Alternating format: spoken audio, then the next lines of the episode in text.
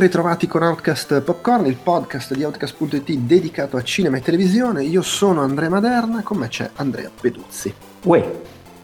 Allora, siamo qui per chiacchierare un pochino di Oscar, dopo l'episodio pre-cerimonia degli Oscar che abbiamo fatto la scorsa settimana, adesso commentiamo così un pochino lo spettacolo, i premi che sono stati assegnati, e poi magari chiacchieriamo invece un po' di Alita, Angelo della Battaglia, film uscito da un paio di settimane a cui abbiamo dedicato anche la cover story sul sito, con un sacco di articoli, non necessariamente solo sul film, ma anche sul manga, sul cartone animato e su mille altre cose legate alla fantascienza giapponese, se tutto a caso ci seguite solo come podcast, magari fate un salto sul sito che potreste trovare articoli interessanti. Prima però, dicevo, parliamo di Oscar. Allora, la cerimonia si è tenuta nella notte, eh, è stata la cerimonia di tutte le, le proposte poi ritrattate dall'Academy, la cosa che è rimasta è che non c'era un presentatore, c'è stato all'inizio il invece del solito monologo del presentatore c'è stato l'intervento diciamo a tre che ha un po' sostituito il monologo con Tina Fey, Amy Poehler e Maya Rudolph che devo dire è stato sfizioso, simpatico no? Sì, allora devo essere sincero, io quella parte lì eh, stavo scrivendo e quindi l'ho tenuta di sottofondo eh, a volume basso. Quindi praticamente me, la sono, me, la sono, più o meno bruciata, ecco, perché stavo, stavo lavorando sotto, tra l'altro pezzo per la cover storia, quindi eh, sì, comunque è stato simpatico in generale. No, quando ho sì, sentito sì. Di, di, sottofondo non ho trovato sgradevole la cosa.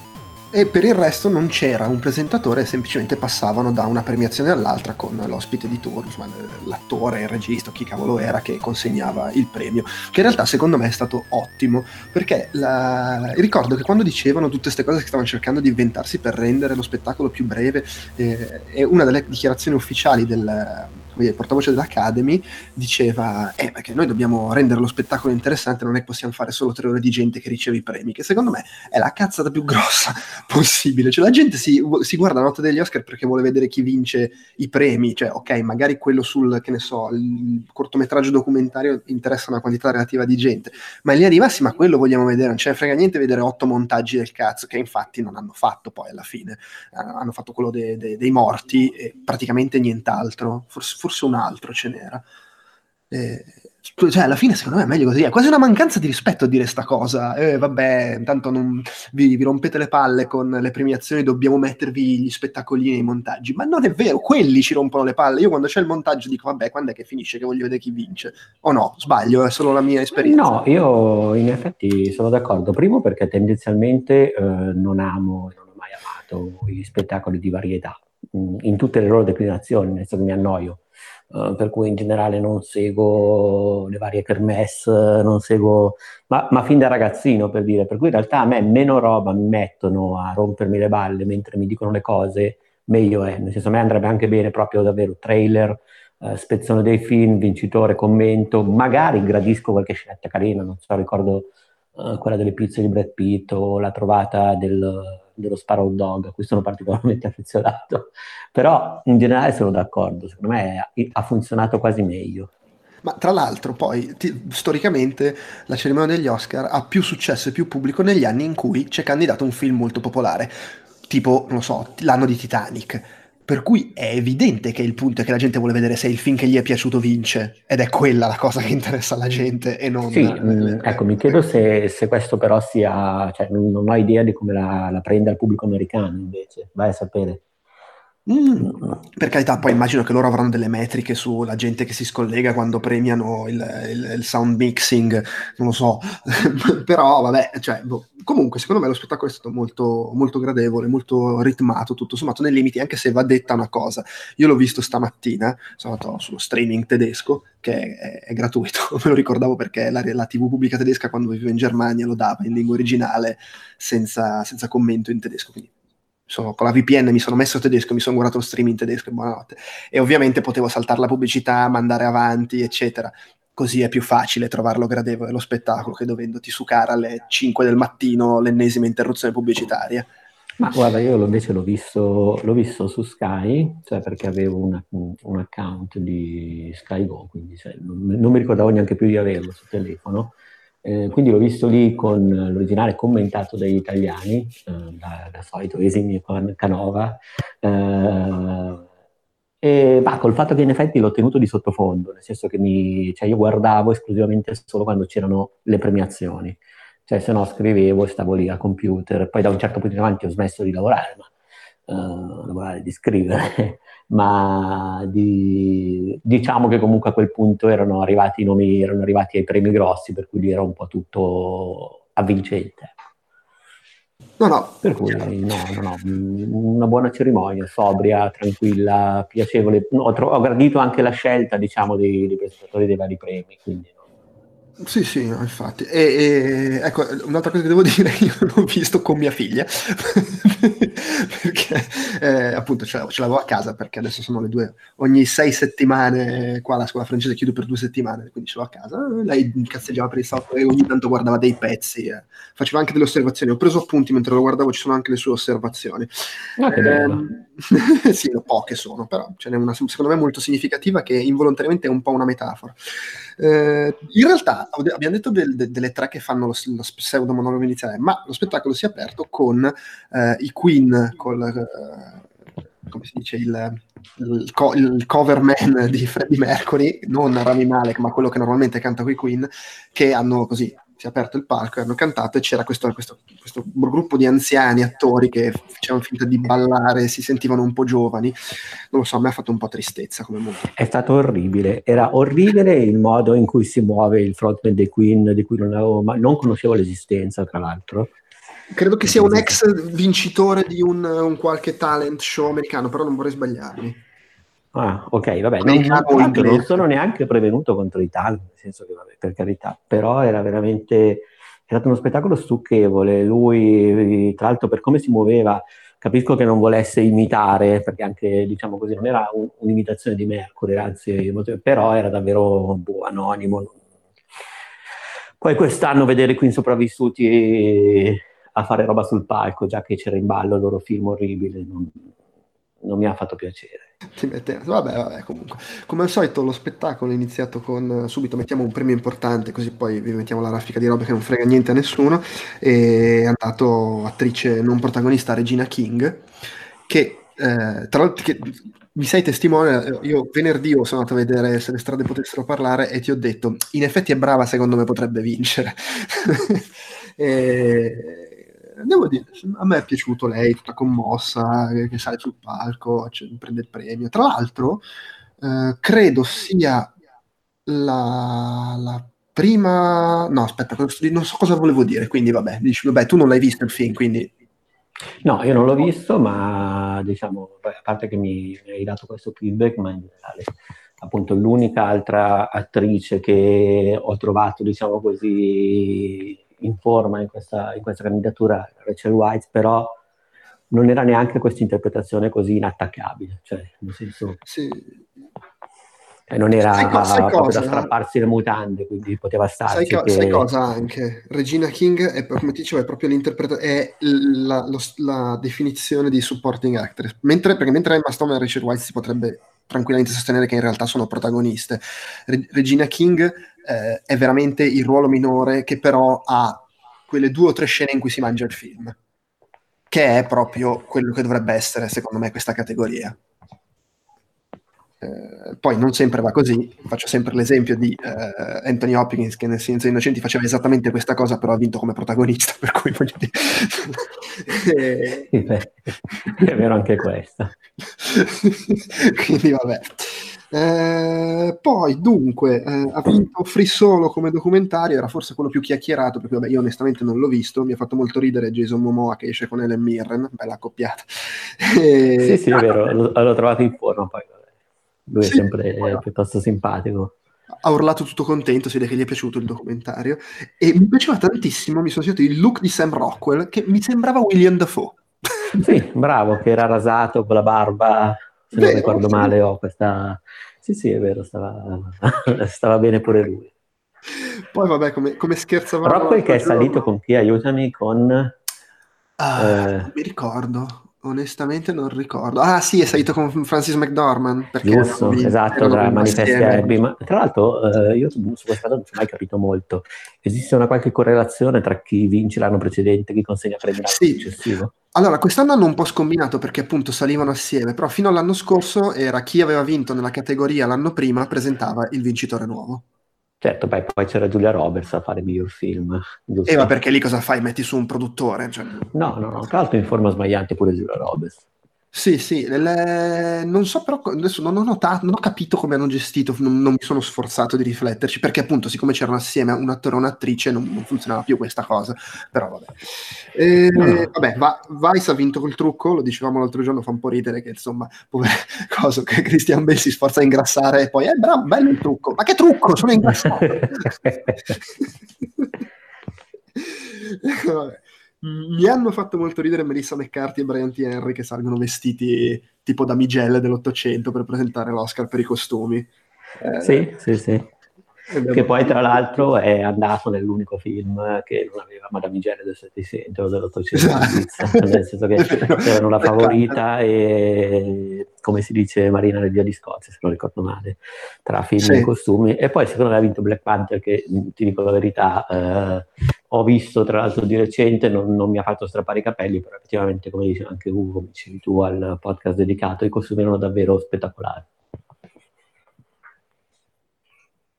Sì, sì, sì, sì. E, beh, tra l'altro, che ne sai, magari alcuni di quei costumi tribali erano l'equivalente dell'Ottocento. No, no, ma infatti, cioè, ma, ma, tra l'altro sì, lo diceva Ugo, tra l'altro, che era, avevano ricostruito, diciamo, le, eh, le usanze, diciamo, sì, i vari... Sì. Insomma, vabbè, poi lasciavano proprio il segno, effettivamente, nei colori. Tra, tra, tra, tra l'altro, diciamolo... Ah, quella cosa che volevo dire prima è che... A meno che non sia stato premiato per il costume di Black Panther proprio, cioè è stato quello non credo, fare... Beh, oddio fa parte di comunque. C'è comunque un lavoro anche dietro a quello, però ah, beh, sì.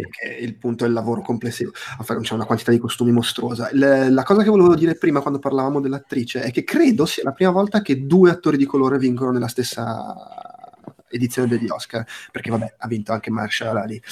E invece Black Panther è il film di supereroi che ha vinto più Oscar in assoluto, quasi più che altro tecnici, però comunque è una cosa che si, si, si segnala, insomma. Ma anche più, diciamo, dei, dei film di supereroi classici, non so, Superman di Donner, Batman sì, di Batman, sì. adesso non ricordo varie premiazioni sì, così. No, no, è Nel senso, non è che hanno azzerato diciamo, la categoria a livello psicologico di percezione dopo i Marvel. No, no, no, no, credo che sia nella storia proprio, eh, però posso sbagliarmi.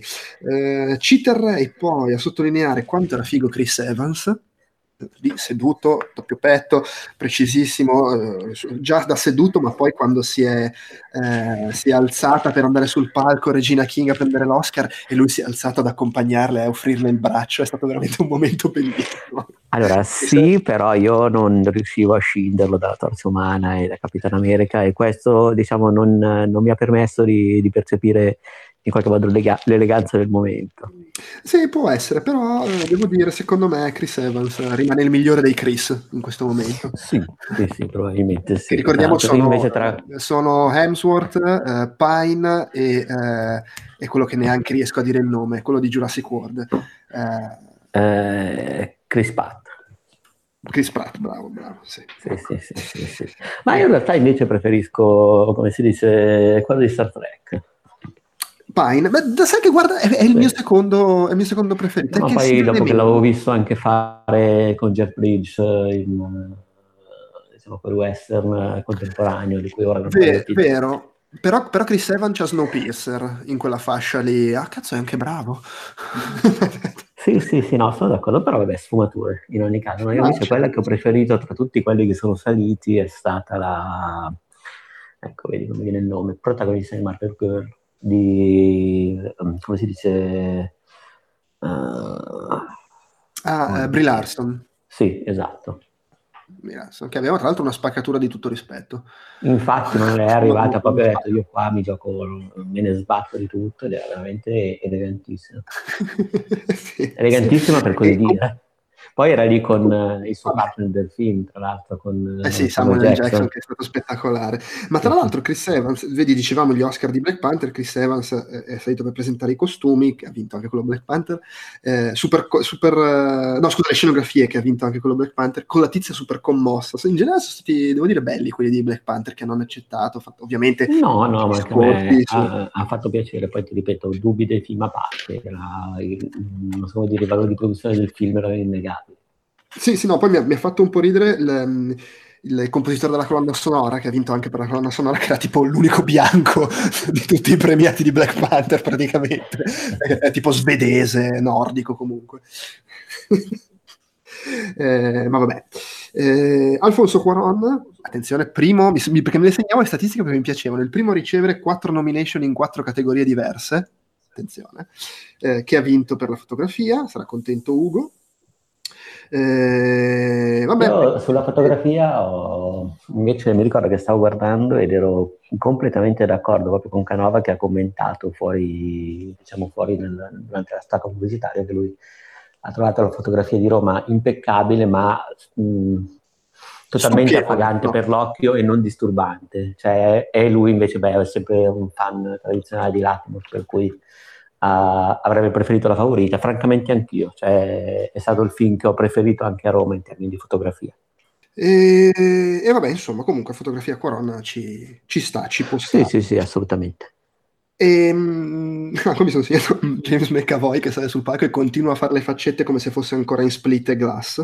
Eh, vabbè. Ma perché secondo me se, se tu fai un certo tipo di eh, non so come dire, di parte, ci entri molto, poi ti rimangono i tic nervosi. Può essere, vabbè, poi faceva lo scemo sugli Oscar. Sono tra l'altro vinti entrambi, come un po' avevamo previsto da Bohemian Rhapsody. Eh, sperando magari ne puoi qualcosa, ma insomma avevano detto che dai, tutto sommato ci poteva stare. Sì, sì, sì, esatto, montaggio sonoro, giusto? Sì, sì, sia... Sound editing, eh, se non ricordo male. Così. No, ma infatti quando è arrivato quel premio lì, sono andato e detto, vabbè dai, ci sta, è una delle cose che effettivamente di Bohemian Rhapsody funzionano. No, infatti sì, sì. E poi è successo, ti ricordi che dicevamo, eh, magari la gente non vota Roma come miglior film straniero perché lo votano come migliore film, o magari succede il contrario, ed è quello che è successo, Roma stra- ha vinto come miglior film straniero, che in effetti era prevedibile, e poi non ha, non ha vinto alla fine. Ma io tra l'altro sì, in effetti non mi aspe- eh, cioè quando è arrivata poi la regia ho avuto proprio la conferma che vabbè, sì, sì, eh, vabbè, non, ci sarebbe, non, ci sarebbero state. E a quel punto ho immaginato che sarebbe andata a finire come è finita. Ah, vabbè, ne parliamo dopo. ecco, no, una roba che mi ha fatto molto ridere, la canzone di Mary Poppins, a parte che vabbè, non la fanno cantare a Emily Blunt, che insomma, peccato, cioè, capisco che Bette Midler sia meglio come cantante, ma vabbè, insomma, ma mi ha fatto molto ridere che ha finito di cantare, è partita la standing ovation, non gliene fotte un cazzo alla regia, hanno mandato la musica e hanno tagliato per andare in pubblicità, mentre c'era la standing... O vabbè, in qualche modo loro non può portare a casa sta, sta tempistica che si erano messi in testa. Poveraccia, insomma, inviti una che comunque ha una certa età, dalle questo momento di gloria, non sta facendo più nulla.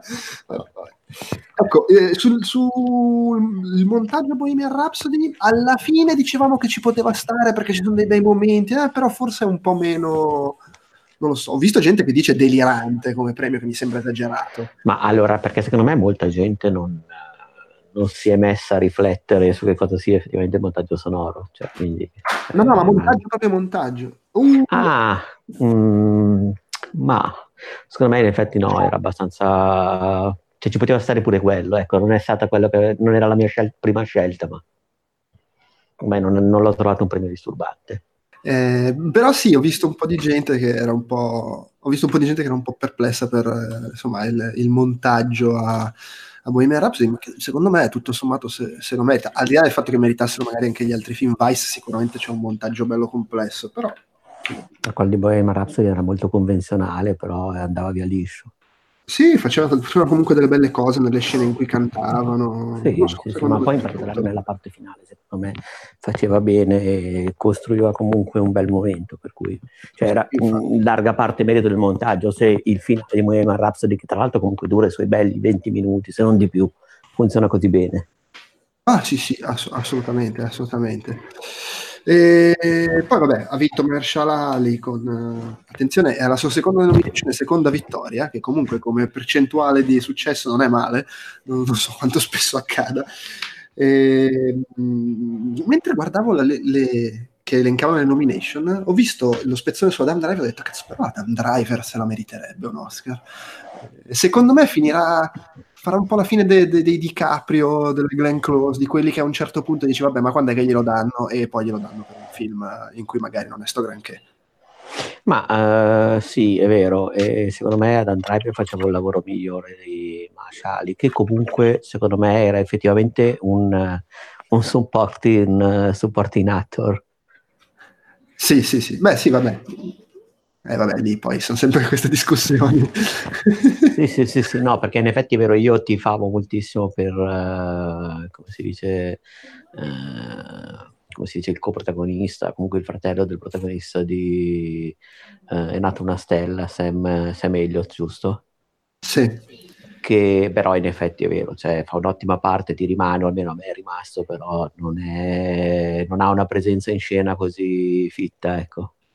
Mm, no, Di contro è forse anche l'unico, altro, è l'unico terzo personaggio che c'è nel film. Mm, vero, sì, sì.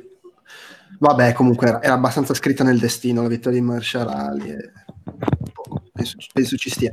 Interessante, più che altro per dire insomma, una cosa che non si dice spesso, quando è arrivata Laura Dern, con quella sua aria da mamma affidabile, eh, per parlare del museo nuovo che sta costruendo. Ah, la, sì, sì, il museo del la, cinema dell'Academy. Perché una cosa che non si dice spesso, magari, eh, è che noi vediamo l'Academy, ne chiacchieriamo solo attorno agli Oscar, ma in realtà gli Oscar sono quasi la cosa, è la cosa pubblicizzata, ma è la cosa minore che fa l'Academy, perché l'Academy è soprattutto un'associazione dedicata alla preservazione del cinema, al, alla, c'è il, il, centro per lo studio del cinema e appunto fanno anche un lavoro a livello di archiviazione dei classici, c'è questo museo nuovo che stanno costruendo, ma già adesso hanno una library, insomma, una biblioteca dove tu puoi andare a recuperare una quantità smodata di film vecchi e nuovi, che insomma mi sembra una roba importante e apprezzabile di cui non si parla mai, si parla solo dell'Academy per dire ma che cazzo fanno con gli Oscar, sbagliano tutto, quando in realtà quella è quasi una non lo è, però è, è, quasi una cosa secondaria della loro attività agli Oscar e peraltro si vede, cioè si vede che non sono capaci di gestirne il marketing o il lato più spettacolare o, o la comunicazione si è vista in maniera proprio quasi tragica nel, nel, nell'incedere verso la cerimonia di quest'anno con tutte le decisioni sbagliate e ritrattate. Eh, loro però sono soprattutto un gruppo di persone a livello ovviamente, come dire, di quelli che prendono le decisioni e che gestiscono l'associazione, perché poi è ovvio che sono 6.000 persone e una gran parte di quelle 6.000 persone sono dentro, ma è solo gente che ogni anno gli arriva il coso per votare gli Oscar. Eh, però la, la, board, quelli che veramente portano avanti l'attività dell'Academy, fanno anche e soprattutto questo, un lavoro di preservazione, archiviazione, catalogazione, eccetera, che mi sembra significativo. Sì, sì, sì, tra l'altro io stesso non, non, ero, non sono a conoscenza di tutto quello che faceva l'Academy, ero più indirizzato sul fatto che fossero una sorta di associazioni di categoria.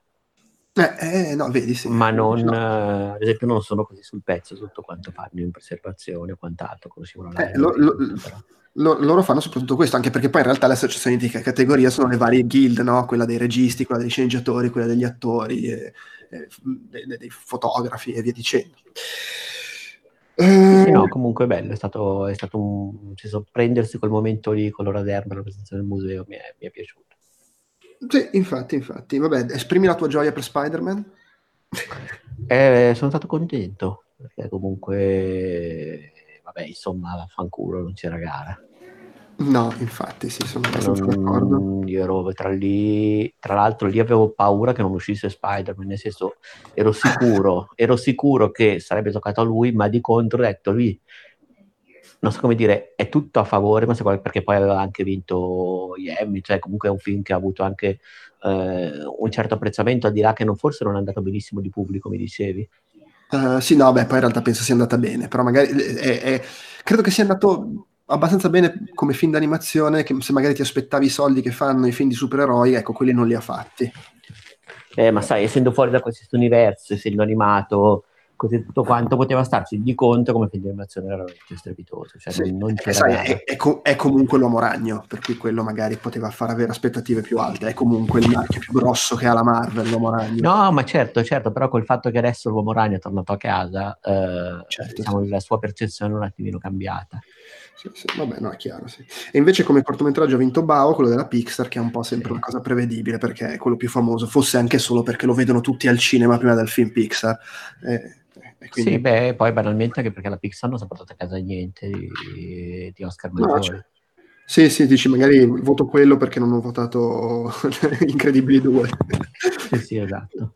che per carità, comunque Incredibili 2 io l'ho apprezzato, non sono un detettore, ma effettivamente poi anche adesso a freddo, dopo che è passato un po' il momento così, non è assolutamente paragonabile all'uomo ragno. No, infatti no.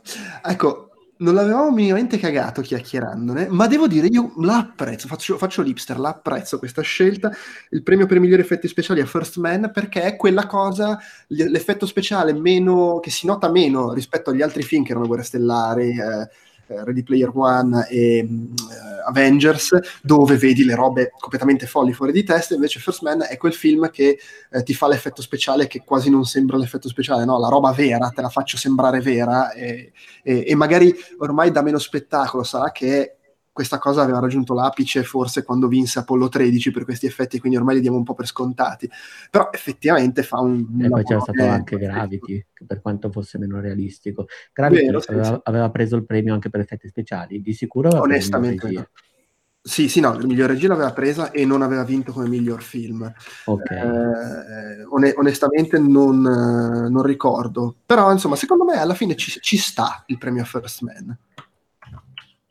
No? Allora, ci sta probabilmente perché magari sono stati molto molto bravi nel rendere, diciamo, nel togliere, nel sottrarre spettacolarità a una cosa che invece normalmente essendo... La Gravity aveva vinto anche come effetti speciali. Ok, mm, ma Gravity era anche molto più vistoso in quel senso. Sì, sì, eh, sì, sì. Eh, su Chazelle in effetti c'era questa cosa che, come dici tu, probabilmente sono stati molto molto bravi a lavorare di sottrazione e a rappresentare in termini tra virgolette contestualmente normali, una cosa che invece al cinema si è sempre vista in maniera eh, spettacolare, dirompente e inoltre caricata di molti simboli, cioè proprio il lancio dell'ora. Qui i simboli c'erano nel film ma stavano da un'altra parte, mentre invece diciamo tutto quello che era effetto speciale era abbastanza asciutto. Mm, sì, sì. Quindi Però, sì, forse sono contento, meritato. Tutto sommato. Secondo me sì. è anche un po'. Allora, non, non bisogna di consolazione. No, secondo me è anche un po' un voto di alla non voglio votare i supereroi, ste cazzate dei videogiochi e guerre stellari che ha rotto i coglioni. No, invece voto gli effetti speciali di First Man perché eh, quelli sono gli effetti speciali di chi ne capisce Ma vai a sapere. Non, su ricordati sempre che i, i, vincitori li votano tutti, non solo quelli di categoria. Per cui secondo me un po' di gente che magari non ha la minima idea di come funzionano gli effetti speciali, ma eh, fa questo ragionamento, l'ha messo il voto. Però... Vai a sapere, però vabbè, non, non, mi ha lasciato scontento. Diciamo che non me l'aspettavo affatto. No, è vero, neanche io. Mi aspettavo una vittoria facile di uno degli altri tre. Diciamo, sì, sì, sì, esatto, e non l'avrei nemmeno trovata eh, fuori luogo, cioè fuori luogo no, anche proprio dal piano di, dei votanti. Ecco. Sì, sì, no, no, assolutamente. Eh, poi vabbè c'è stata l'esibizione di Bradley Cooper e Lady Gaga, significativa perché Bradley Cooper, attenzione, non era in personaggio, cantava come Bradley Cooper, non come Jackson Maine. eh, devo dire è stato carino come coreografia che si sono alzati dalla prima fila e sono saliti a cantare assieme. No, è stato bello, è stato bello, anche se in effetti... Eh cioè è stato sì considerato leggevo il momento più caldo della serata, così puramente, eh, tra l'altro effettivamente loro sembrano molto legati, però io ho questa sensazione, tutto pregiudizio che sia lei a essere legata a lui e non viceversa. Ma lui è uno molto chiuso, sai, è uno anche che a cui stanno un po' sulle palle, dover parlare di sé, dover far vedere in pubblico chi è, cosa pensa, che magari non te lo aspetti per il tipo di personaggio che è, lato personaggi che interpreta, ma in realtà è uno molto, anche lo vedi nelle interviste, ma io non ci voglio parlare dei cazzi miei, soprattutto perché devo farlo con te, cioè lo faccio solo per te, che, ma, ma che vuoi? per cui magari anche quello. E, Sai cosa? No, ma mi ricordo questa cosa anche per come erano arrivati a Venezia, perché avevo seguito, diciamo, no, eh, sì, mm-hmm. sì, a mhm. Venezia, esatto, che eh, in qualche modo lei era estremamente coinvolta, era tutta contenta di essere lì con Bradley Cooper, così con suo amico Bradley Cooper. Eh, in ogni caso, sicuramente lei ci tiene molto, se è, se è affezionata al film, se è affezionata al regista. E, e lei è proprio eh, Cicci. sì, sì, esatto, proprio lì con gli occhioni, così. Invece, sì. Bradley Cooper in effetti sembra quello un po' più chiuso, ma sarà che magari boh, mi faccio condizionare ma no, sembra essere proprio così. Però, cioè, veramente non era Jackson Maine ed era Bradley Cooper. Cioè, si sente proprio che è diverso come tipo di interpretazione, secondo me, rispetto al film. Sì, ritorniamo al discorso delle voci, che effettivamente è flessibilissimo. Sì, sì, sì. sì. Eh, eh, comunque è stato un bel momento, mi sono piaciuti. Vabbè, me l'aspettavo, però, effettivamente. Uh, tra l'altro, beh, in effetti lui aveva fatto, se non sbaglio, un paio di settimane prima la stessa cosa, adesso che era salito sul palco un concerto di Lady sì. Gaga e aveva fatto sempre Bradley Cooper, cioè nel senso sì, sì, sì, che era il motivo per cui alcuni avevano detto ma insomma questa esibizione non ha convinto ma dov'è, ah, dov'è l'avevo, l'avevo, trovata ovviamente da non, da non, esperto non è che io abbia sto orecchio mm. raffinato però mi era piaciuta e in tutto questo, in quel momento ho chiesto a mia figlia, le, mia figlia di tre anni, se le piaceva Bradley Cooper e lei ha detto che Bradley Cooper non è bello, Lady Gaga è bella. Questa è stata la sua, la sua, Perché è un po' una metafora di come è andata la serata di uh, A Star is Born. Cioè ha vinto solo Lady Gaga e chi se lo caga Bradley Cooper non ha neanche la nomination come regista. Sì, sì, beh certo, poi voglio vedere la tua figlia tra 15 anni. Mag- magari è omosessuale e preferisce le donne. Ah beh giusto, non volevo presupporre niente. eh, non, non so. Però intanto, statisticamente, vai a sapere. Uh, va bene, allora velocemente qua ho segnato, ah, che bella Kristen Ritt eh, incinta. È vero. Era proprio solare, la vedevi che era luminosa. Tra l'altro, attenzione per l'ennesima situazione che io non capisco mai quando una persona incinta, ma anche persone che conosco, per dire che sono evidentemente incinte, io penso che abbiano preso peso. Cioè non... per cui io Attenzione che Cristian era incinta, l'ho scoperto oggi leggendolo, mentre ieri stavo lì guardando la manifestazione e non mi ero accorto, ero distratto, avevo il volume. Se, se rimane, cioè voglio dire, aveva la panza super... Eh, lo so, lo so, c'era anche vestito attilato, però col, senno di poi ti ragione. Sul momento ho solamente pensato che avesse preso qualche chilo. Vabbè, ok. Non eh, avevo sull'audio, non... adesso non ricordo, però vabbè, io su queste cose sono veramente... Eh, uno sballato. No, no, capisco. E ha vinto, mi, mi è stata molto simpatica la, la tizia di uh, Skin, il documentario breve che ha vinto. Sì, sì, sì. Catenata, proprio urlava, sì, esaltatissima. Che è su dire... Netflix, tra l'altro, giusto? Eh, mi pare di sì, mi pare di sì, quindi insomma si può recuperare. Perché poi hanno, perché hanno ringraziato Netflix per l'occasione, così tutto quanto. Sì. Ecco, ho trovato molto brutto, proprio a livello morale e umano, quando sono usciti sul palco Samuel Jackson e Brie Larson, sentire la voce che diceva il eh, il candidato, cioè, ha ricevuto candidature Samuel Jackson, ha vinto Brie Larson. C'è qualcosa di sbagliato proprio nel mondo, se, cioè, cioè, se è vera questa cosa, che Samuel Jackson è stato un candidato e non ha vinto, e Brie Larson invece ha vinto, con tutto il rispetto per Brie Larson. Sì, no, certo, assolutamente. Poi lei aveva vinto per una bella parte, se non ricordo male. Sì, sì, no, cioè, eh, vabbè. Eh, il film uh, The, The Room, giusto? Sì, sì, sì, sì, sì, sì, sì. Ok, e... sì, però in effetti Samuel Jackson è storia del cinema che cammina, è lì che non...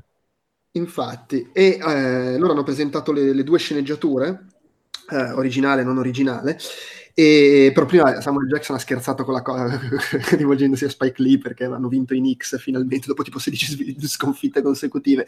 Ricordiamo sì, Samuel sì, Jackson è, stato lanciato da Spike Lee, il primo ruolo di grande successo suo eh, l'ha avuto in un film di Spike Lee ormai parecchi Era, anni. Fa la cosa giusta, giusto? Mi pare di sì, mi pare di sì. E devo dire, è stato, è stato buffo, se, e, e, quando poi ha vinto appunto Spike Lee, Samuel Jackson, è stato buffo che eh, le due sceneggiature ad aver vinto sono state Green Book e Black Clansman, considerando quanto uh, Spike Lee non apprezza Green Book. Quindi sì, sì, sì. proprio il momento vince Green Book e Spike Lee, oh, che cazzo, eh? e poi vince Black Clansman, vabbè, ok. Tra l'altro, attenzione, se una cosa, eh, visto che Samuel Jackson e Brie Larson saranno partner in... Uh, come? Captain Marvel? Sì, Captain eh, Marvel. E credo che a livello di di storia nel film, non dico che saranno coetanei, però in qualche modo Jackson è un po' rigiovanito per farli, e sul palco comunque non sembravano così distanti di età. È vero, sì. Cioè, nel senso, adesso sarà che non voglio dire una cosa sgradevole, però eh, il nero un po' ringiovanisce, però effettivamente sembravano più vicini. Sì, ricordiamo che nell'occhio del, del maschio bianco occidentale eh, gli orientali eh, sono sempre giovanissimi finché all'improvviso non diventano vecchissimi, mentre i neri hanno già 40 anni quando ne hanno 12, però poi non invecchiano più. Esatto, però ragazzi probabilmente è vero. Vabbè, cioè, per i nostri parametri, diciamo, ci fanno questa impressione. Eh, di cose che siamo abituati. Ricordiamo, Spike Lee non apprezza per niente Green Book. Green Book ci sono state un sacco di polemiche per per come riporta i fatti, per la rappresentazione molto schematica e un po' quasi favolistica che dà del, del, diciamo, dei problemi razziali che c'erano in America in quegli anni, eh, insomma n- non affonda abbastanza a quanto pare, e ci sono state molte polemiche perché per tweet e dichiarazioni passate di chi ha scritto il film, ma anche per il fatto che la famiglia del personaggio di Marshall Ali si è lamentata perché non è, real- non è vero quello che viene detto del, sul su suo personaggio, adesso, adesso mi sfugge nome, uh, aiutami. Eh, non mi viene, non mi viene minimamente. E tu cosa sei? Eh, Don Shirley, Don Shirley, Don Shirley. Okay. E, ehm, e, Spike Lee in particolare, poi lui è quello che coniò eh, quasi vent'anni fa il termine del magical negro, cioè il personaggio di supporto nel film che aiuta un protagonista bianco a trovare nuova consapevolezza eh, che non tollera proprio, cioè gli ha rotto le palle. Questo vent'anni fa. Eh, Tra l'altro mi viene in mente quel film con Will Smith in cui si a giocare a golf. Eh, era, era, uno degli esempi che faceva, l'altro era il Miglio Verde, che era di quegli anni, e vabbè, poi il grande classico vincitore agli Oscar, eh, l'anno in cui era candidato anche Spike Lee, è ha fatto con Daisy. E ma infatti poi, poi, poi ha dichiarato che lui quando sono i film dove qualcuno guida non vince mai. esatto. L'ha dichiarato stamattina, credo, non, non a ridosso, perché poi vabbè, eh, non so se vuoi parlare dopo, c'è stato il fatto che lui ha fatto un po' sì, di sparietto poi, poi, ne parliamo, ma però eh, vedi, è importante secondo me dire questa cosa perché eh, nel, nel, in Spike Lee che si infastidisce per gli Oscar vinti da Green Book non c'è solo il magari, vabbè, nella lotta con il miglior film era candidato anche lui, quindi gli sta sulle balle perdere e, e, vince Green Book, perché secondo me se avesse vinto, che so, Black Panther, ma pure se avesse vinto Roma, Spike Lee non avrebbe avuto da ridire. No, no, ma poi Black Panther gli è piaciuto, lui ha detto di averlo visto. No, Black Panther sarebbe stato felicissimo, se avesse vinto Roma non penso si sarebbe lamentato, certo un po' di rosicata, ma vabbè, è che proprio Green Book va, è, è, è, l'anatema per lui, per cui vabbè, eh, che, che, che, devi fare? Però di contro eh, era anche il film veramente più... Cioè una volta che hai dato la regia a Quaron era veramente il film, cioè o vinceva Bohemian Rhapsody a quel punto per me era pure peggio. Uh, però secondo me era, era quello che avrei, che avrei premiato nell'ottica del loro modo diciamo, di gestire queste cose. No, no, certo, sì, sì, è che proprio lui ha anche questo motivo molto specifico che è molto forte se guardi la stampa americana. C'è un bel articolo di Wesley Morris, eh, critico ex di eh, Grant, che scrive credo per il New York Times, ma non vorrei dire una cazzata, che spiega in maniera molto articolata tutto questo discorso, un articolo di gennaio, eh, per cui insomma se cercate Wesley Morris, Green Book lo trovate sicuramente, è un articolo lungo, molto interessante, fa anche un sacco di contesto storico sul, sul tema, lo consiglio, ecco. E, e se vuoi... Anche... Tu non hai ancora visto il film, giusto? Non l'ho ancora visto, è il, tipo, è il prossimo che vorrei andare a vedere, però eh, non sono ancora riuscito. E in generale è, è, è, un po' il film classico. Se guardi, i, i, premi di quest'anno sembrano un po' divisi fra le, i membri dell'Academy di una certa età e quelli nuovi che hanno introdotto negli ultimi anni, da un certo punto di vista. Eh, però sì, ne, parliamo sì. dopo, perché c'è una cosa secondo me importante da dire su, su miglior film.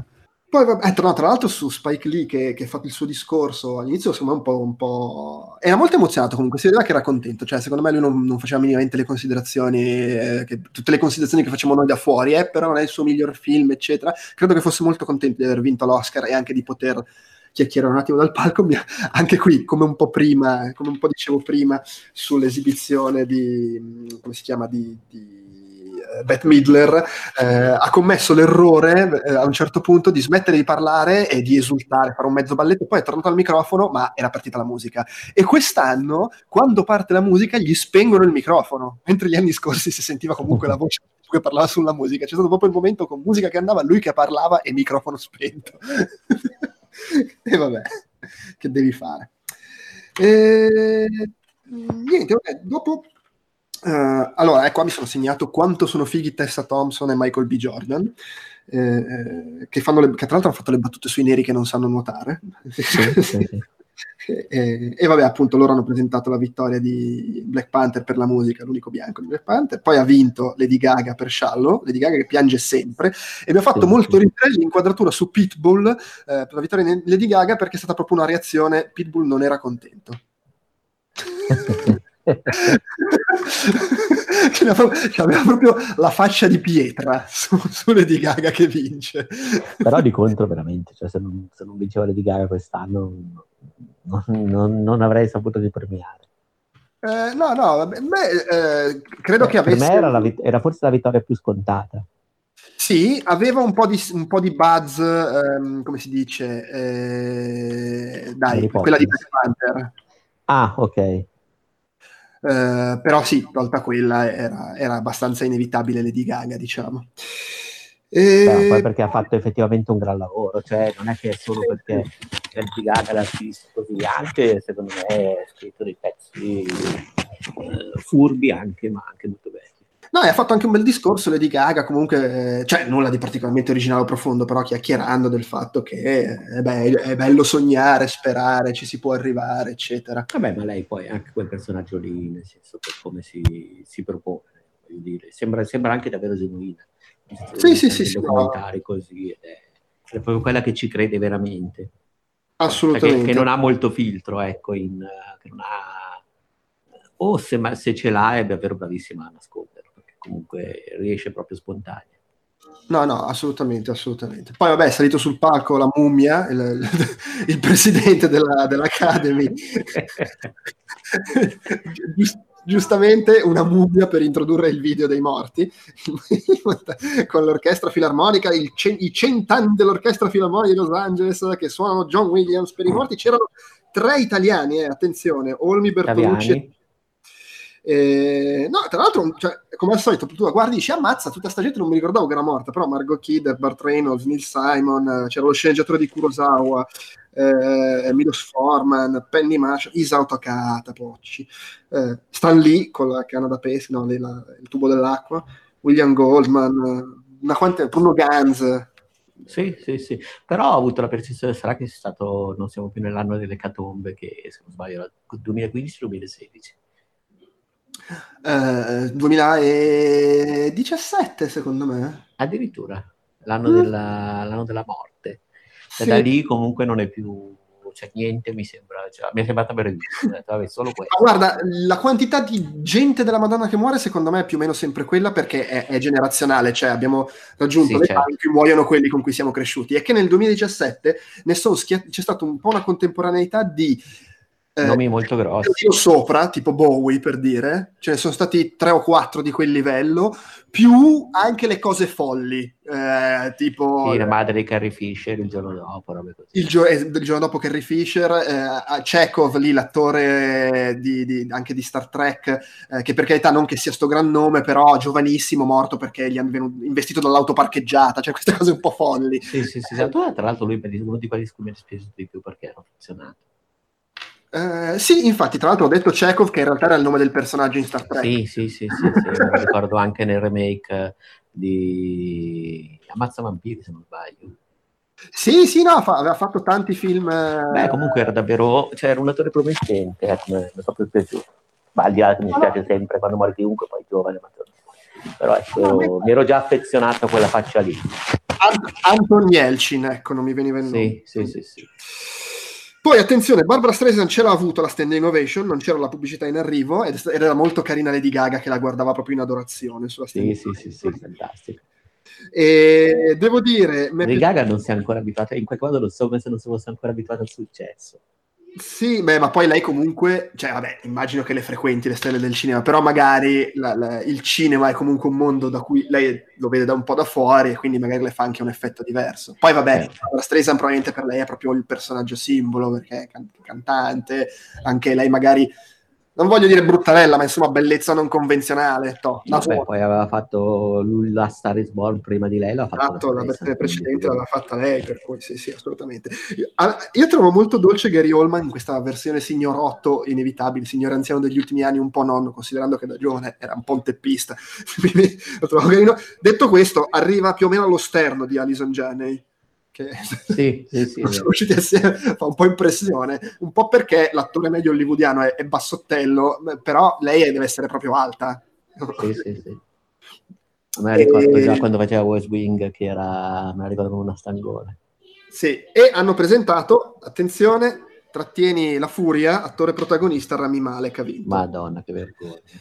Io Però devo dire, lui, lui, lui, è stato carino, dai. No, no, a me ha fatto incazzare, io ti giuro. Posso parlare liberamente? Ma sì, sì, prego. Guarda, io in quel momento lì ho pensato, tu sei... No, io se non parlo liberamente perché dico cose che poi si, si tolgono da YouTube, poi... dai po'.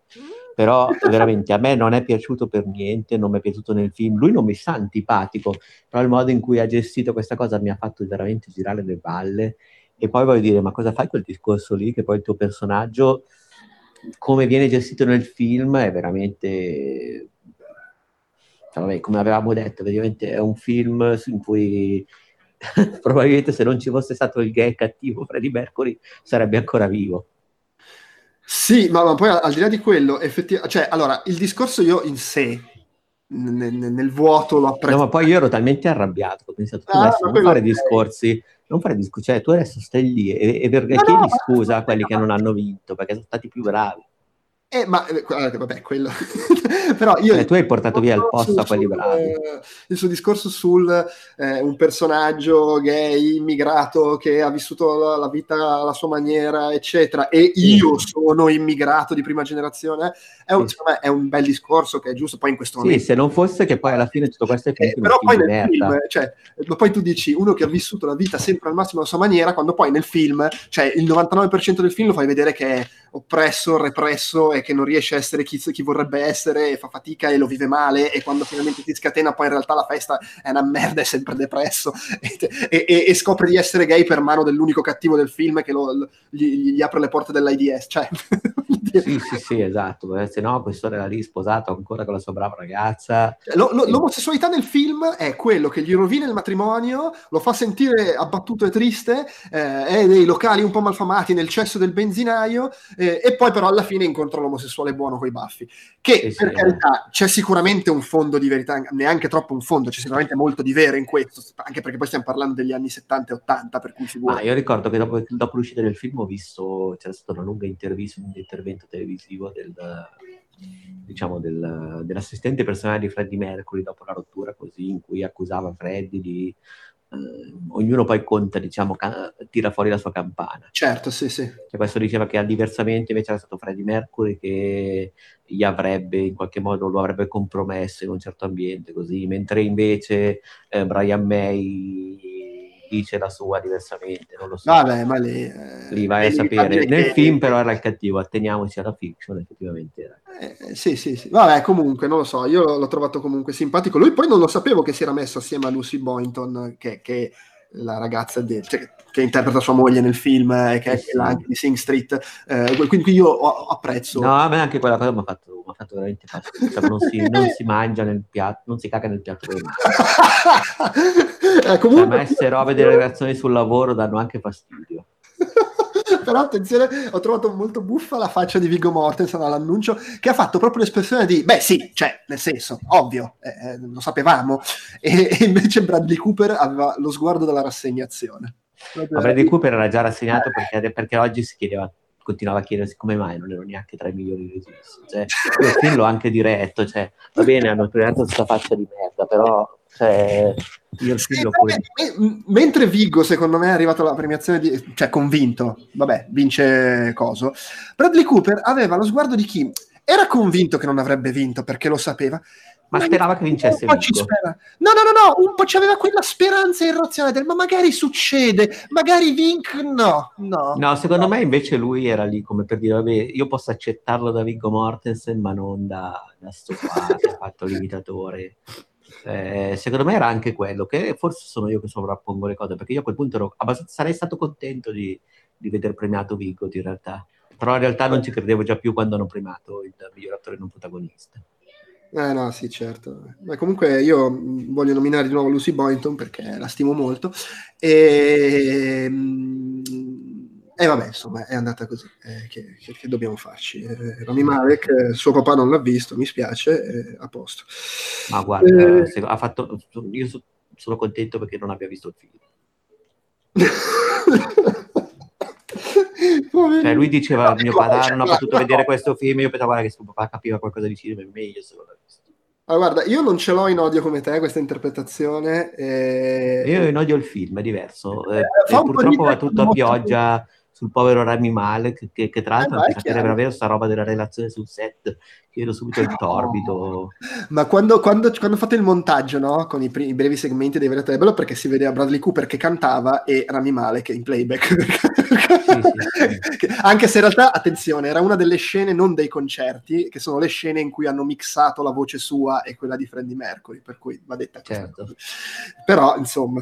E... Ehm, Però Bradley Cooper Però... ha avuto tutto un, tutta un'altra intensità. Dai, ma no, infatti, sì, sì, no, no, ma assolutamente. Vabbè. Però io sapevo, cioè immaginavo che avrebbe vinto Rami Malek, ma anche sulla via del eh. successo, perché, perché agli americani ultimamente piacciono questo tipo di, di interpretazioni, imitazioni. È, sì. il, è il tizio della teoria del caos di quest'anno. No, no, certo, sì, sì, sì. E poi è stato buffo, sono saliti sul palco, c'era Amanda Stenberg, attrice giovane di colore, con John Lewis, che è un uh, attivista e sì, parlamentare sì, sì. americano, e lei era stressatissima. Lei però era strepitosa, cioè adesso, nel senso anche come Mise, tutta era una delle più eleganti che, che sono arrivate, cioè come una pettinatura, come portamento, beh poi anche gran bella ragazza, comunque davvero, lei è quella che ho trovato più signorile sul palco.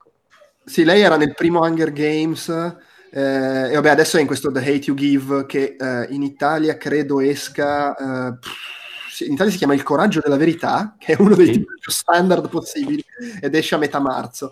Eh, pare non sia male, è un film eh, anche interessante, dovrebbe essere. Però era, era, era, era, simpatica, cioè era carina lei perché la vedevi che era proprio stressata un po' per la situazione, un po' perché va di fianco questo personaggio storico. È stato molto criticato il fatto che lui, attivista, eccetera, sia stato usato per presentare Green Book, che è il film, insomma, così controverso riguardo anche al ritratto, il Magic Nigga, abbiamo detto prima, eccetera. Dice, ma potevate metterlo su Black Clansman o su Black Panther invece che su Green Book. Eh no, è stato strategico invece.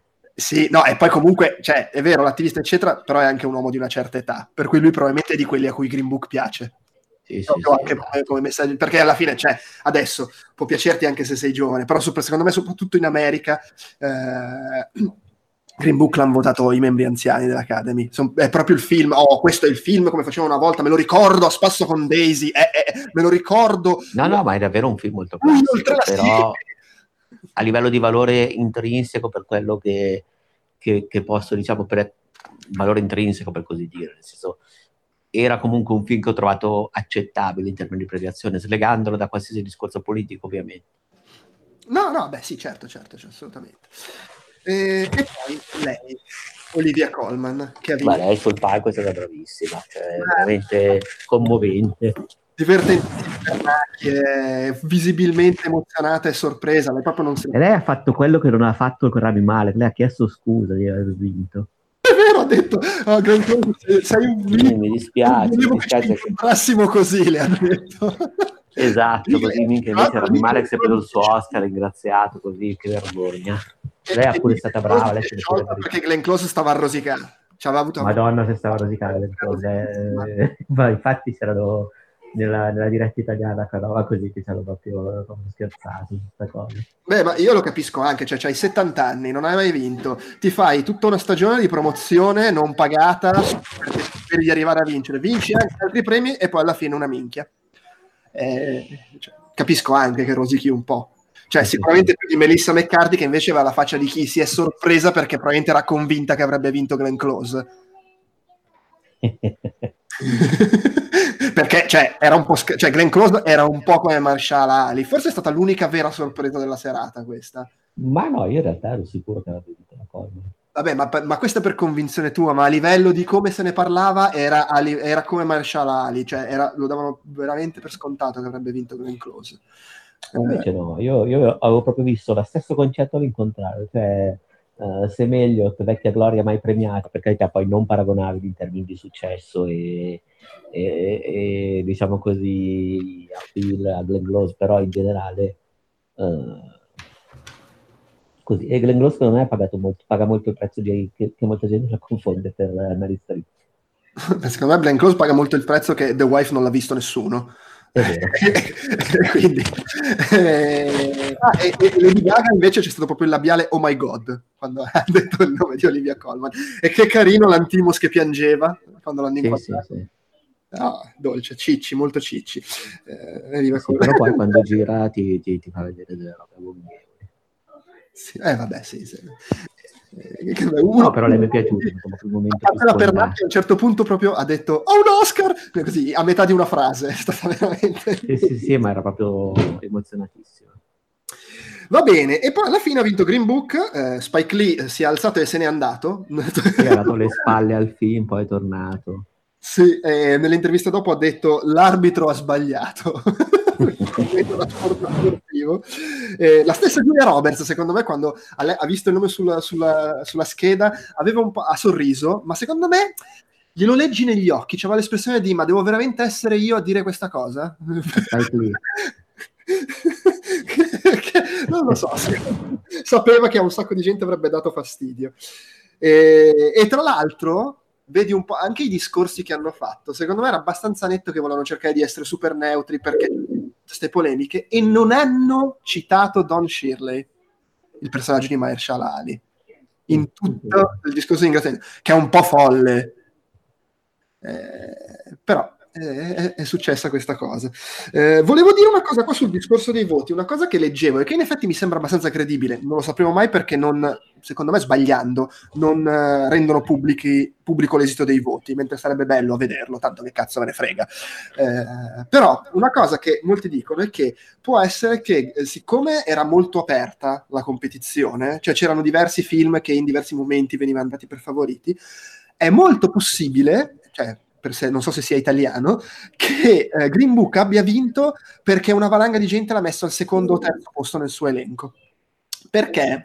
E vorrei spiegare questa cosa perché avevo detto una cazzata mentre facevamo l'altro podcast. Mi ero confusa, avevo detto che forse per decidere il vincitore si votava scegliendo semplicemente il tuo vincitore. In realtà, quando tu voti per il miglior film, devi proprio mettere in classifica gli otto film, da quello che preferisci a quello che preferisci meno.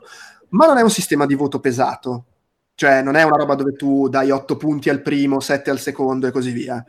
Eh, è un sistema differente, eh, pensato per fare in modo che tu veramente fai la lista dei tuoi preferiti e non fai calcoli del tipo se metto primo questo quello che mi piace di più, ma tanto non vincerò mai, eh, sto penalizzando quello che metto secondo. Perché in pratica funziona così. Eh, uno, per poter vincere devono avere... Che, che magari ci deve essere un tot di gente innanzitutto che ti ha messo al primo posto, se no vieni eliminato. Al di là di quello, se un film ha il 50% dei voti al primo posto, ha vinto, punto. Perché vabbè, ovviamente, per forza, oddio, può succedere che la, eh, l'altro 50% va a un altro film, però è abbastanza improbabile. Se questo non succede, il sistema cosa fa? Elimina il film che ha ricevuto meno primi posti e nelle schede di chi aveva messo al primo posto il film eliminato, il loro secondo classificato diventa primo. Quindi a quel punto si ricontano i primi posti, uno al 50% ha vinto, altrimenti si ripete il processo. Cioè, dei sette rimanenti, quello che ha meno primi posti viene eliminato, i secondi di quella classifica diventano primi e si riconta uh, quanti primi posti hanno tutti. E questo fa sì che teoricamente può anche vincere film, un film che hanno messo tutti al quarto posto perché non è mai successo che prima che quello salisse al primo posto un film raggiungesse il 50% di primi posti. Non so se si capisce come l'ho spiegato. Sì, sì, questo, questo, può voler dire che era talmente diviso il primo posto fra magari 3, 4, anche 5 film, ma Green Book era spessissimo al secondo o terzo che tramite questo processo Green Book è salito e ha finito per vincere. Perché magari molti, per molti il film preferito era effettivamente o Black Panther o La Favorita o Roma, e però mettevano tutti al secondo posto Green Book. Certo. Questa teoria, poi ovviamente non lo possiamo sapere, magari il 70% della gente ha messo Green Book al primo posto, non lo sapremo mai. Però mi sembra in realtà abbastanza credibile come cosa. Eh, ed è affascinante se ci pensi. Eh, come, come, sistema, che devo dire a me non dispiace. E ovviamente quando poi ci sono 6.000 e passa votanti possono succedere cose bizzarre, ovviamente. Sì, sì, sì, ha senso. Ha senso anche nel modo in cui secondo me percepisco Green. Sì, cioè che vince perché, perché tutti lo considerano il secondo migliore, sì, sì, non, sì, pur avendo gusti diversi. Lo considera il secondo migliore anche chi votava a, sta, a stare su. Ma perché più che altro è un film molto accomodante anche in termini di linguaggio, per cui probabilmente se ti piace, se avete al primo posto un film eh, come potrebbe essere La favorita difficilmente, eh, poi al secondo posto metterai, che ne so, Black Panther però magari fai, fai, primo e secondo posto Roma è la favorita o viceversa e al terzo Green Book. Ma sai che secondo me invece Roma è la favorita si mangiano un po' via, nel senso che... Mm, si dividono i voti, ma appunto quello dico, magari chi mette al primo posto uno dei due mette al secondo l'altro. No, no, no, intendevo che però secondo me invece sono eh, cioè più, eh, più divisivi tra di loro rispetto a quanto ci appaiono. Ah, non piacciono. appaiono come film d'autore fatti in un certo modo, però secondo me eh, non è così scontato che chi apprezzi la favorita metta al secondo posto eh, no, vabbè, Roma. Sì. Cioè, addirittura io ho letto l'articolo di... No, me ne ha girato uno l'altro giorno, l'altra sera che stavo, ti dicevo che stavo... Uh, un articolo del, del New Yorker, se non sbaglio, in cui effettivamente veniva abbastanza demolito Roma per alcuni aspetti. Quindi vai a sapere, cioè magari non è così automatico. Va bene. Eh, altro da dire? A te dispiace che abbia vinto Book? No, perché l'hai visto mi dicevi che alla fine... Allora, non è il film che avrei premiato, cioè avrei messo senz'altro prima... Avrei messo prima La Favorita, che è stato il film tra quelli che ho visto, perché poi io non ho visto Vice. Quindi, eh, a, me manca, a me manca solo Green Book, tra l'altro. Okay. Però onesta, onestamente, a parte Bohemian Rhapsody, avrei preferito uno qualsiasi degli altri e anche roba che non è stata candidata come miglior film, tipo Se le strade potessero parlare. Sì, ma anche... senza averlo visto Green Book. no, beh, ma secondo me Green Book è davvero il film classico. Cioè, una volta che dai la regia a Roma, che... e una volta che hai, fatto, hai dato l'attrice alla favorita, che comunque era lì per quello, uh poi, ripeto, è vero che è anche un discorso di numero tutto quanto, ma così è sensazione. Poi Green Book è proprio il film hollywoodiano classico che sì, ok, farà incasare Spike Lee, ma per quella che è la mia percezione, che quindi è la percezione diciamo, di un pubblico magari non, non, legato intimamente a certe tematiche, ma sensibile da fuori, ecco, non è arrivato in maniera così disturbante. No, no, certo, sì, sì. Vabbè, comunque ci sta. Alla fine... Alla fine... E poi, vabbè, non è un film gradevole, cioè non è un film, perché non fa male a nessuno, però ha due o tre trovate interessanti. No, no, certo. Viene trattata, diciamo così, l'omosessualità del personaggio principale, del coprotagonista, che è trattata in maniera non scontata. L'interpretazione di Vigo Mortensen, per quanto a me sia sembrata caricaturale, ripeto, poi... Uh, non avendo visto in lingua, me la gioco per metà, se non di più, per cui probabilmente quello che mi è sfuggito valeva, perché poi ne ho sentito parlare gran bene. E vabbè, comunque il film in sé, ripeto, non... ha tanti personaggi contorno carini, ben riusciti, tipo c'è tutto il trio musicale, diciamo, del, del protagonista che sta lì nello sfondo, ma anche loro in realtà sono ben caratterizzati. C'è il personaggio della Cardellini che funziona bene, tutta la famiglia italiana alle spalle del protagonista che funziona bene. Mm, ha tante cose che funzionano bene, che magari non sono clamorose, ma che messi assieme tutto sommato danno un po' di solidità. No, e poi tornando a quello che dicevo prima, eh, che di nuovo sono pippe mentali, che vedi la griglia dei premi da fuori e fai queste considerazioni, non è detto che corrispondono alla realtà, anche perché poi non, le votazioni appunto sono divise fra migliaia di persone, non è che c'è un calcolo dietro. Però è buffo perché sembra veramente che ci sia una divisione fra l'Academy più classica e quella un po' più nuova. Allora vedi che le due sceneggiature, una la vince Green Book e una Black Clansman. Eh, gli attori ci sono supporting actor, i due di colore, e miglior attore ci sono Rami Malek e Olivia Colman, che sono proprio da un certo punto di vista le classiche vittorie da Oscar, no? il film in costume e l'imitatore.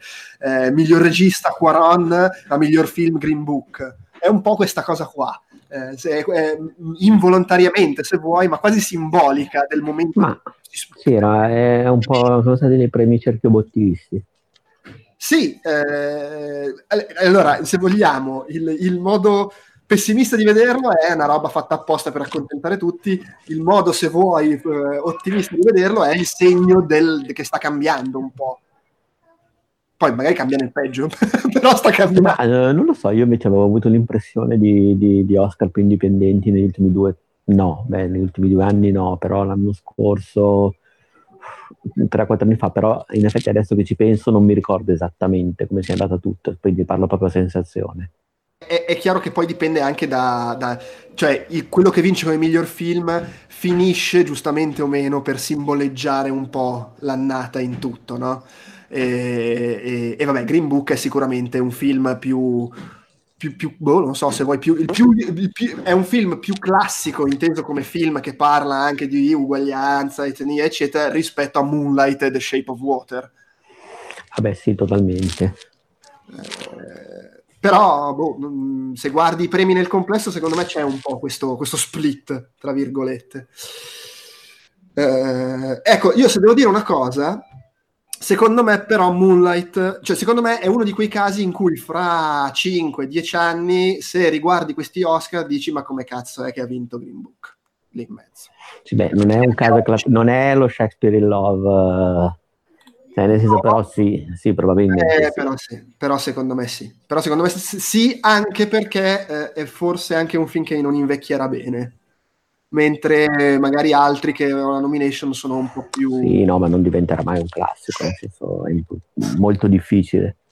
Sì, sì è, è un insieme... Ben, però per dire, vedi, Moonlight, secondo me è un film che fra dieci anni chi cazzo se lo ricorda, e lo dico da persona che l'ha amato tantissimo, però poi comunque se fra dieci anni riguardi il 2016 dici, beh, comunque ci sta che abbia vinto. E... Green Book secondo me boh. no no no, no è, un po' semolino ecco. eh, cioè è un po' diverso. Mentre so, Titanic è un film che anche 30 anni dopo te lo ricordi rimane un classico. Moonlight obiettivamente è un film di cui non si parla già tre anni dopo se non anche meno. Però è un film che lì in mezzo secondo me secondo me non, non stonerà il fatto che abbia vinto. Green Book beh, beh però vabbè, considerazione. Il bello è che io continuo a dire queste cose senza averlo ancora visto, ma ne sono convinto lo stesso. No, però eh, vabbè, non, non, non sei lontano dalla verità.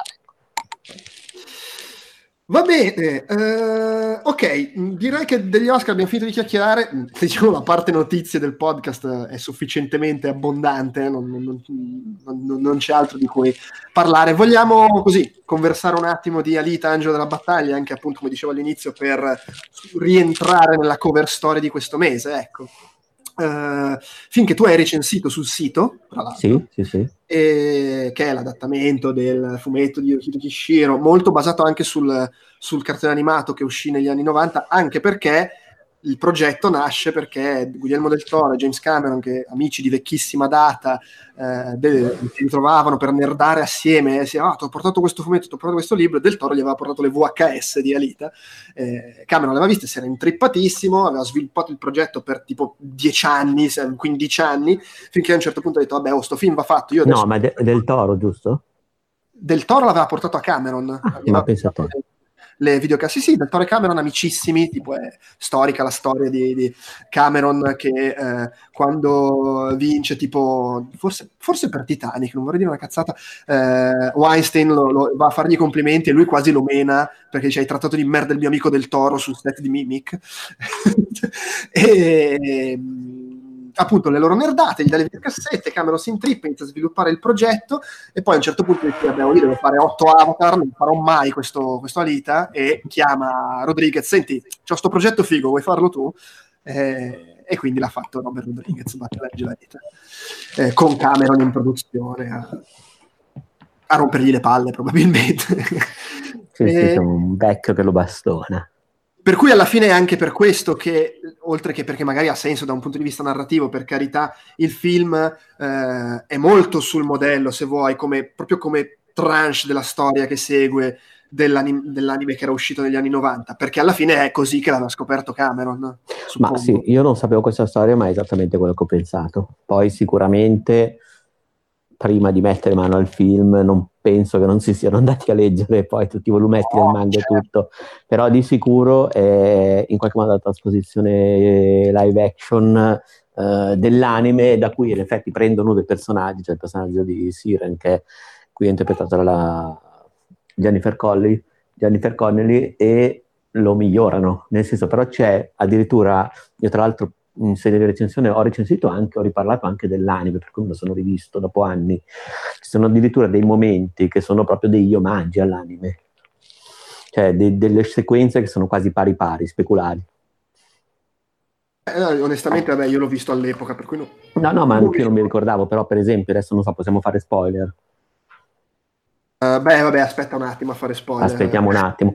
Vabbè, sì, allora, sì. limitiamoci a dire che ci sono proprio dei momenti che anche per come stava andando il film, che comunque ti prende le licenze, diverso e interpreta diversamente alcune cose, puoi ricordare il rapporto tra Sirene eh, il dottor uh, Ido, che in originale si chiama Daisuke se non sbaglio, mentre qui è stato chiamato americanizzato in Dyson, ora non so se è stato tradotto mai Dyson anche dalla Wiz Comics, ma non credo. La polvere l'hanno trasformato. Sì, sì, sì.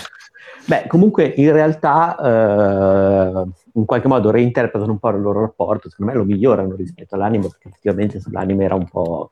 Beh, l'anime, gli OAV, cioè erano usciti per il mercato un video direttamente, Uh, li, ho, li, ho, ritrovati scadenti, ecco, quindi il film è decisamente meglio, però effettivamente ci sono un paio di momenti che poi vanno di nuovo, ritornano, si allineano con l'anime, anche e soprattutto sul piano uh, della costruzione di, di, un paio di scene. Mm, mm. Vabbè, mi, mi fido su questo. E a me il film è piaciuto, devo dire. No, no, allora, c'è questa cosa che, eh, la, cioè la classica osservazione che molti fanno, eh, eh, questa cosa sembra frettolosa, questa cosa non la capisci, eh, questa cosa non ha senso se non hai letto il fumetto. A me sembrano sempre osservazioni che fa in realtà chi il fumetto l'ha letto. Cioè, io che il fumetto l'ho letto all'epoca, ma non mi ricordo veramente una fava, tutte queste cose qua non mi hanno dato fastidio, queste cose che vengono menzionate. Cioè, la classica cosa che eh, siccome tu hai presente come sono nel fumetto, ritieni che chi non ha letto il fumetto non le capisce. Ma sì, realtà, ci sono delle mancanze, ma in realtà è una storia molto chiara. Molto... Sì, sì, sì. Cioè, per dire una cosa che viene detta è una cosa che ho visto detta, il fatto che hanno il, il tatuaggio, il simbolo di chi veniva dal, dal posto là sopra e poi l'è tolto, che è una cosa che non viene spiegata, si vede che ce l'hanno e poi a un certo punto uno butta lì, ah sì, me lo sono tolto, venivo da su. Cioè, sì, eh, voglio dire, non serve altro, voglio dire, che cavolo dovevano dire sì, a livello cinematografico è una cosa che funziona perfettamente, ma se tu hai letto il fumetto e hai in mente una spiegazione più articolata, ti viene da pensare che chi non ha quella spiegazione Attenzione, poi spiegazione più articolata che non c'è nel fumetto, che ho letto anche quello, quindi state zitti, nel senso, nel fumetto questa cosa ha esattamente, poi adesso non entro nel merito, io mi riferisco al fumetto all'arco di Alita che è, diciamo, c'è un pezzettino che viene messo in scena nel film, che è quello poi lo stesso ripeto da Yoavi, cioè praticamente il ciclo di Yugo, cioè tra la nascita di Aita e Yugo, e eh, poi ovviamente c'è il prequel del fumetto e poi c'è il sequel che è Alita Last Order, quindi io non ho idea, non ricordo, però nel rileggere adesso tutta la serie originale, che comunque va molto molto più in là rispetto al film, questa cosa non viene spiegata più di così. Sì, no, ma, cioè, ma quindi, infatti, poi cioè, semplicemente la... chi sta sopra ha questo simbolo, ragazzi, state, cioè, come l'aureola. Sì, sì, è normalissimo, che è un po' come quando anche si dice tu guardando il film non sai, non capisci che in realtà le cose nel libro sono così. No, sti cazzi, nel libro sono così. Evidentemente nel film non sono così. No, cioè... ma io soffro questa cosa per esempio quando vedo gli Harry Potter, per esempio che nei, nei film secondo me sono stati mutilati, dico eh no, manca questo, però poi se ci penso a mente fredda io dico non è vero, cioè non mi sono piaciuti i film per altri motivi poi non mi sono piaciuti alcuni film per altri motivi, no, poi... però in generale in realtà sono io che sovrainterpretando tutto sento delle mancanze perché? Perché magari delle cose che ho letto lì eh, mi hanno dato certe sensazioni, mentre qui non le ho trovate perché mancava l'approfondimento. Fermo restando che non è nemmeno il caso di Alita perché dopo che mi sono riletto manga, ho rivisto gli anime, ho visto il film in seguito, sono uguali a livello sì, di, diciamo così, gestione di questo tipo di apparato di approfondimento. E eh, vabbè, comunque. Certo è che posso capire chi... Cioè, allora, in realtà, secondo me, eh, perché diciamo, senza dire nel dettaglio cosa succede, però appunto, eh, siccome racconta solo fino a un certo punto del fumetto, ha un finale aperto. Ha un finale aperto che eh, sicuramente apre le porte per un, un, seguito che poi non si sa se avrà perché non sta avendo un successo enorme, eh, però diciamo ti lascia un po' appeso su diversi discorsi. Eh, secondo me è borderline questa cosa, nel senso che è vero che ti introduce comunque un antagonista eh, che vedi appena che è chiacchierato, ma che poi non, cioè, è, sarà l'antagonista dei film successivi. Secondo sì, me ragazzi, però... Tra l'altro questo antagonista che dei film successivi, ritornando al discorso di prima, eh, per, qua, eh, per certi versi è fuori dal film ed è forse il personaggio che rispetto al fumetto subisce una manipolazione maggiore. Mm-hmm. Però di contro anche nel film non è che sia poi così presente, cioè quindi voglio dire tu stai facendo congetture su come è stato gestito ma su come sarà gestito nel prossimo film. No, chiaro, ma, ma, ma infatti quello che dico è che secondo me il film ha un suo arco molto preciso, che poi alla fine è quello del rapporto fra Lita e Ugo, sì. personaggio insopportabile, eh, che però come nel fumetto, come nell'anime. Cioè, sì, sì, assolutamente. Però l'arco è quello. È, addirittura è, qui più sopportabile, qui nel film secondo me è più, più piacevole. Sì, è che ha un po' la faccia troppo da pirla, secondo me, l'attore, però vabbè, sì. è il classico personaggio anche da Young Adult, il film l'hanno anche un po' inquadrato in quell'ottica lì, giustamente, sì. secondo me. E, però c'è il suo arco, che ha un inizio e una fine, che si intreccia con quello di lei, la sua la maturazione di lei, eh, con quel, il mondo che viene raccontato, cioè secondo me a livello di scrittura funziona, funziona bene, c'è una conclusione, l'antagonista principale del film, che è il bestione, si risolve il rapporto con lui, poi sullo sfondo sì, c'è questo, quest'altro mondo che viene suggerito e che forse vedremo, però secondo me non è esageratamente più spinta rispetto a che cazzo ne so al primo Guerra Stellari questa cosa. Eh, è che oggi siamo in un'epoca diversa in cui dai per scontato che eh, puoi permetterti di impostare la serialità in questa maniera. Mentre prima Guerra Stellari, sì, c'era Darth Vader che alla fine sai, si salvava e quindi io lo guardavo da bambino e dicevo, ma secondo me fanno un seguito.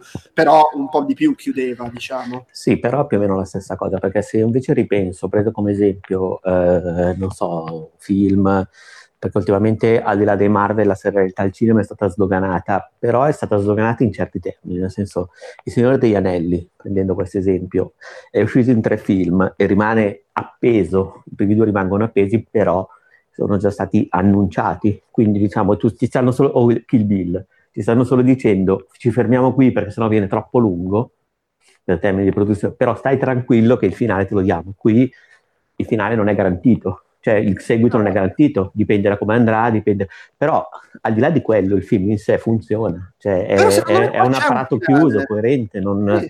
No, no, ma sono d'accordo, cioè, secondo me qua c'è un finale, la storia dà soddisfazione ed è uno di quei finali in cui sì, però c'è comunque tutto un altro mondo da esplorare, c'è quell'altro lassù, e tra l'altro se togli il personaggio de, appunto di Destinova, il cattivo che si intravede in tre scene e basta, per me non ci sarebbe un cazzo da dirgli cioè il fatto che non si vede il mondo là sopra e che si No, ma tra l'altro si... Destinova potevano anche eliminarlo volendo, eh? cioè non c'era, potevano metterlo in un post credit ed eliminare quelli che sono alcune sue, diciamo così, comparse trasversali nel corso del film.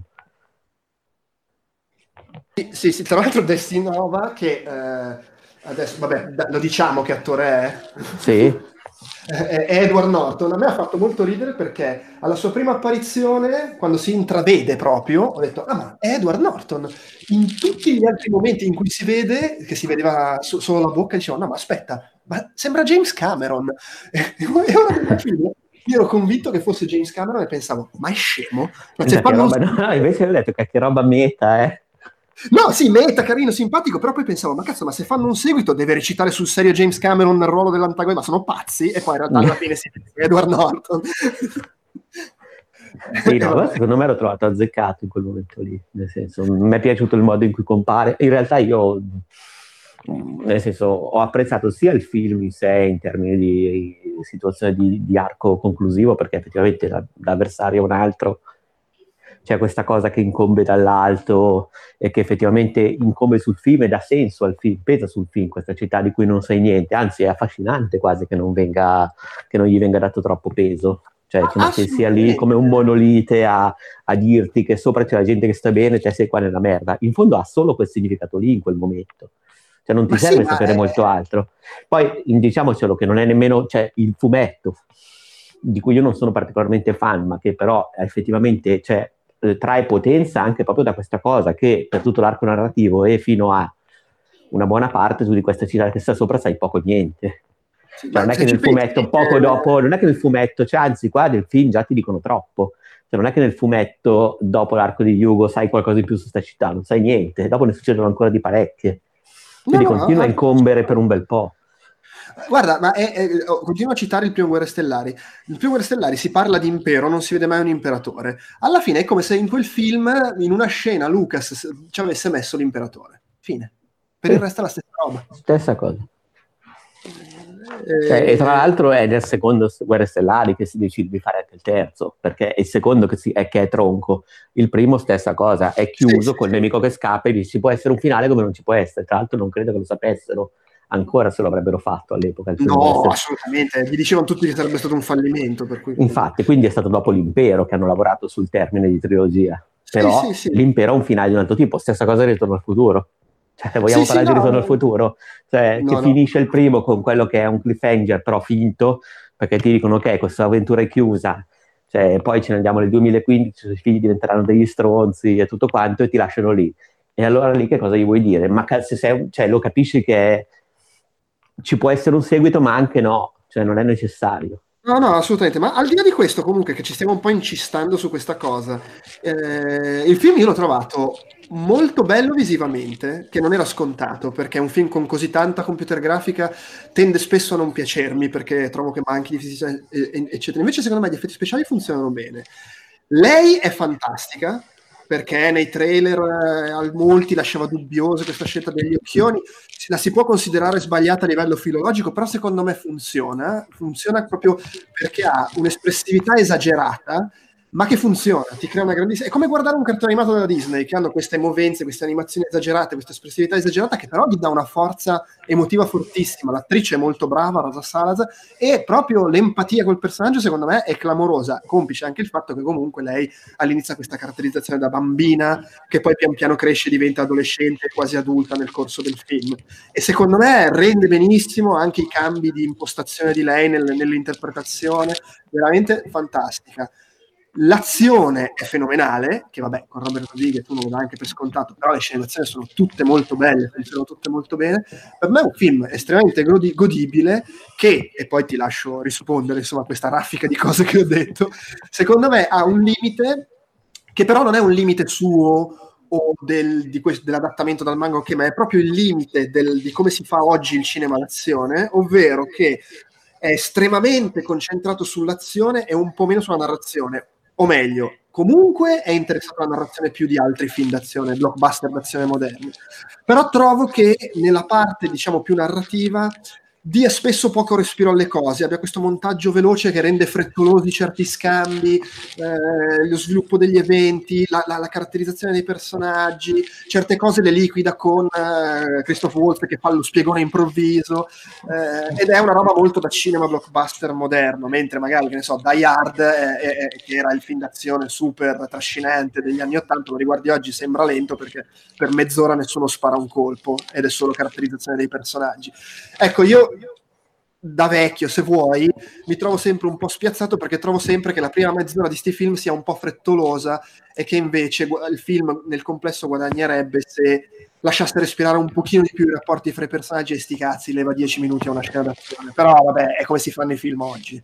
Ma allora io in realtà proprio per il fatto che probabilmente ero influenzato dal, dall'essermi appena sorbito la stessa storia in due salse, eh, nel sorbirmela al terzo ho avuto l'effetto contrario, cioè che la parte centrale forse diventasse un po' troppo, cioè che, che durasse 20 minuti di troppo però magari sono davvero io che sovrainterpreto e che rimetto assieme i pezzi che mi sento ripetere le stesse cose due volte. Quindi, Può mm. essere, però attenzione, io la frettolosità la noto soprattutto nella parte iniziale ed è veramente standard in tutti questi film. no, io quella non l'ho trovata per niente frettolosa perché è effettivamente uguale al manga.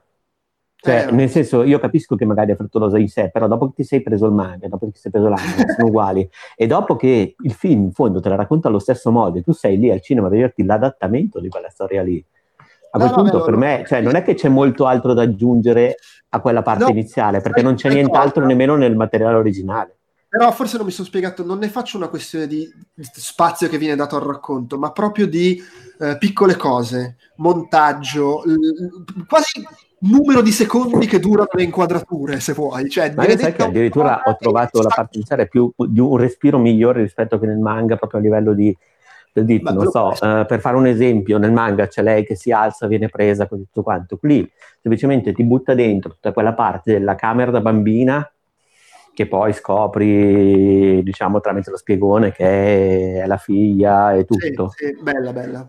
Sì, però all'inizio tu ti trovi in un ambiente che nel manga è assente e che contestualizza molto di più il personaggio. La stessa casa di, de, del dottor Ido nel manga è la solita, diciamo così, un po' catapecchia cyberpunk, uh, così, lì invece ha una connotazione, diciamo, molto, molto più uh, sofisticata e straniante, perché è quasi una casa per le bambole, l'aspetto che ha all'inizio. Sì, sì, sì, a me il film ha dato molte più informazioni uh, rispetto, diciamo così, al, all'anime. No, e, no, e anche al fumetto. E prima ancora che queste informazioni trovassero una spiegazione, tra l'altro, apro una parentesi, avrei addirittura preferito non averla quasi. Cioè, mi piaceva l'idea che eh, il dottorino, tanto sei in un mondo stravolto da tutto. Probabilmente in quella casa ci sei finito chissà come, non è che è la casa che ti sei scelto di comprare con la famiglia, quindi magari poteva essere la casa di una famiglia prima dove c'era una stanza così. Cioè, nel senso, infatti, non è che. Infatti, il paradosso del mio discorso è che secondo me non, non, non, non, viene, non viene fatta respirare abbastanza la messa in scena dei dialoghi e poi però mi, mi, mi passi 5, min- no, c- boh, sì, 5 minuti su Christoph Waltz che spiega una roba del, world, del mondo eh, magari anche in maniera un po' superflua perché tanto si capiva comunque è un po' questo tra l'altro così parenti perché magari non, non, non mi spiego bene in quello che voglio dire secondo me una spiegazione abbastanza netta di questo discorso che faccio è se ti guardi la filmografia di, eh, oddio, com'è che si chiama? Gareth Edwards, è quello di... Um... Sì, sì, sì, Rogue One. Esatto, perché proprio se tu guardi in fila eh, Monsters, Godzilla e Rogue One, c'è proprio da un film all'altro si accorcia la durata delle sue inquadrature.